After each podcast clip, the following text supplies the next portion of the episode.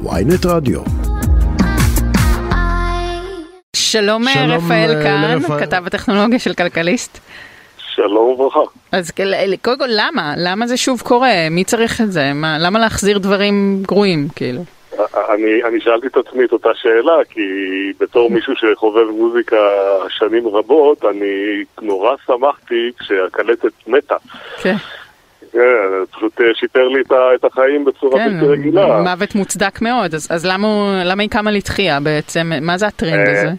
אז זה משהו שהוא לא כל כך ברור, אבל הערכה, כאילו, לפחות לפי מה שאני ראיתי, זה שפשוט כמו שאלבומי הוויניל חזרו לחיים, אז אולי יש איזושהי נטייה לדור הילדים שלא הכירו את הקלטת, לחשוב שזה משהו מגניב מאוד, ונתייחס לזה כאל מין משהו שצריך לחזור אליו. אבל כאילו בתקליט אתה יכול לתרץ את זה באיזשהו סוג של סאונד וטקס של הנחה בפטיפון, שהוא גם מכשיר יפה בפני עצמו, והוא גם כאילו...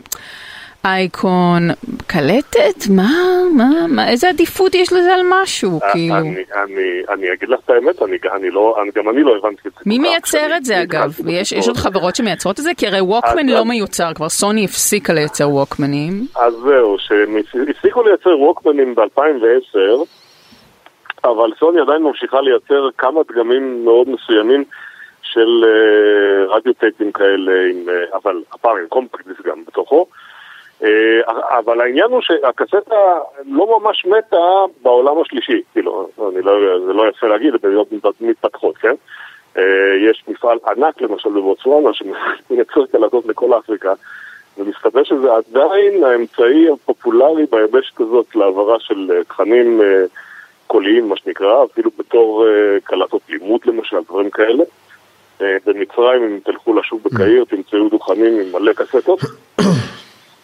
אוקיי, אז אתה אומר יש מיליונים רבים בעולם שעדיין משתמשים בזה, אבל הטרנד הוא לא במצרים, הטרנד הוא בארצות הברית. נכון, אז הטרנד בארצות הברית, ויש היום עוד כמה שהבנתי, יש בית חרושת אחד, מפעל, שמייצר עדיין את הסלילים ואת הקסטות בארצות הברית, ויש אחד יותר גדול בצרפת, ושנקרא מולן אגב, משום מה, לא ברור למה.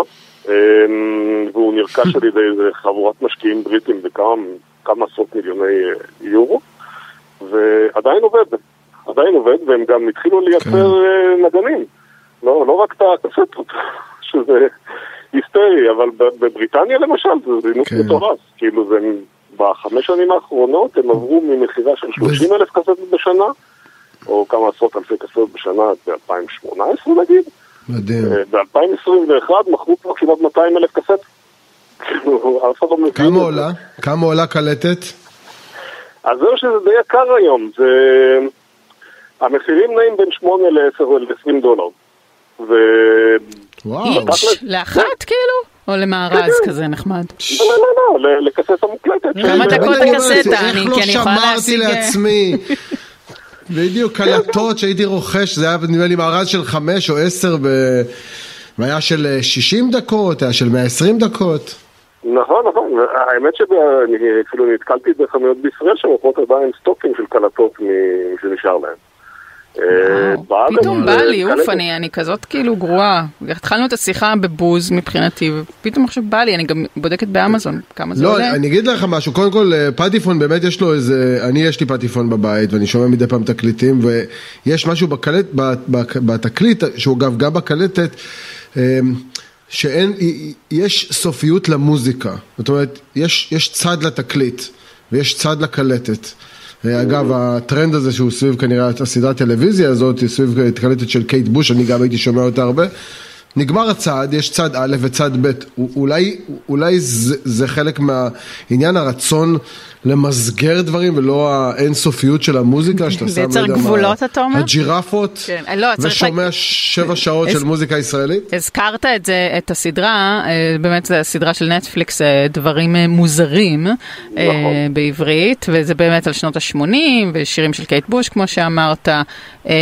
אגב, אני בדקתי באמזון, אפשר להשיג 5 קסטות, קלטות כאלה, ב$15, עכשיו זה במבצע, זה הנחה של 20%, ובשילוח חינם לישראל, אם הסל שלכם הוא יותר מ-$49, אז שמחתי לעזור, מה שנקרא. תודה רבה, תודה. זה נהדר, אבל כן, יש את העניין שהסדרת דברים מוזרים, היא החזירה לאופנה את שנות ה-80 וקייט בוש, אבל בתכלס לא ממש רואים שם הקסטות, איפה שכן רואים, זה דווקא בסרט שומרי הגלקסיה של מארוול, שם באמת הווקמן הוא הפך להיות ממש פריט... פריט...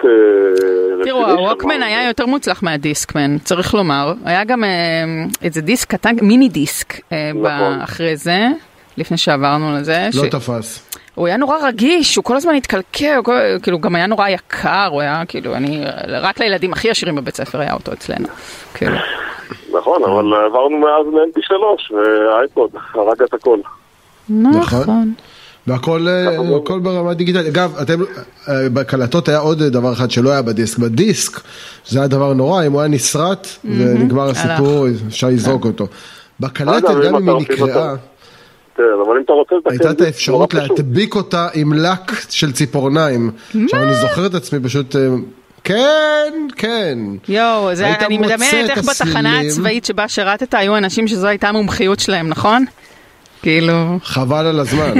היה מומחיות לתקן את הסלילים של הקלטות. אגב, זה היה התקדמות, כי לפני כן היה מכשירים שנקראו נגרה, שזה היה מכשירי ענק כאלה בגודל של מחשב ביתי של פעם, עם שני סלילים גדולים כאלה שמתאימים רק לזה, וכדי סלילים כמו של קולנוע, ושם היה סרט שהיית מקליט עליו, וגם שם, כשהיו עורכים ברדיו, היו עורכים עם מספריים ודבק מיוחד לסלילי הקלטה. טוב, טוב, זה קצת כיף, הרומנטיזציה הזאת. יש בעניין. יפה. מי עושה מזה כסף? יש מישהו שעושה מזה כסף או שזה סתם משהו ש... אני חושב שיש כמה אנשים שעושים מזה כסף, כי עובדה שיש מי שמייצר את הציוד ואת הקסטות, אז מן הסתם הם מצליחים לחיות מזה, אבל... הסיפור של המפעל הצרפתי, אגב, הוא נורא מעניין, כי הסיבה שרכשו אותו משקיעים בריטים זה שהם עבדו מצוין, הם פתחו ב-2016, ב-2019, סוף 2019 תגידה הקורונה, ואז הם נמחקו לגמרי כאילו מבחינת בחירות, וב-2021 הם נרכשו מחדש, ואז עוד פעם חזרו לחיים, ומסתבר ש... יש בזה כנראה משהו קצף. לא, אם טיילור סוויפט מוציאה גם קסטה. בנוסף לשאר הפורמטים. טיילור סוויפט, דואליפה, את שירן, כן, כל החבר'ה ממש נכנסו לזה חזק. אני חושב שזה... בילי אייליש. כן. אני חושב שזה טרנד פשוט של חבר'ה צעירים, כמעט יותר מ-40% מהרוכשים שתצויות, אגב, חבר'ה שנולדו אחרי שנות ה-2000, כאילו. בקיצור, יצאנו, עם כל הרצון שלנו להתעליין על הישן, יצאנו אנחנו הבומרים, נראה לי, בשיחה הזאת. לא, אני חושב שאין לזה מקום, הכי גרוע הם יחזרו הדיסקים, כי זה באמת... זה נורא, נורא. מוצר שחשבנו שהוא חדשני. אגב, היום נגיד ברכב שלך, יש לך לאיפה להכניס דיסק? לי אישית? כן, לכם אישית. יש לך מערכת שיכולה לקלוט דיסק ברכב? לדעתי כבר לא. כבר אין. המקום היחיד שאני חושב שאפשר לגן בו דיסקים עדיין זה בקונסולות משחקים, אקסבוקס ופלייסטיישן, כן, וזה בתנאי שיש לך את הדגם עם הקורא. אגב, היה עוד משהו אחד, היו כאלה שהיה להם, זה היה ההתפתחות של הדיסק, היה בלו-ריי, זה היה נחשב כאילו המרצדס של הדיסקים, זה היה כזאת שהייתה קוראת. בלו-ריי זה יותר, זה פורמט פשוט דחיסה של וידאו, זה לא משנה, אתה יכול להפעיל גם בלו-ריי נגיד מקונן קשיח, זה לא... הקובץ זה מה ש... בלו-ריי קוראים לה בעצם... זהו, בקונן הקשיח היום, גם בקונן הקשיח של המחשבים אפילו אין מקום להכניס דיסקים. חברים, יש ענן, תסתדרו ותקראו שיום אחד הוא... יותר מ1,000 דיסקים בבית אחרי שהורדתי כחצי... פעם הוציאו רק דיסקים, וזה אוסף תרבות ישראלי ענף, וטוב, מה לעשות. חשוב לשפוט. רפאל קהן, כתב טכנולוגיה, כלכליסט, תודה רבה שדיברת איתנו. תודה לכם. תודה.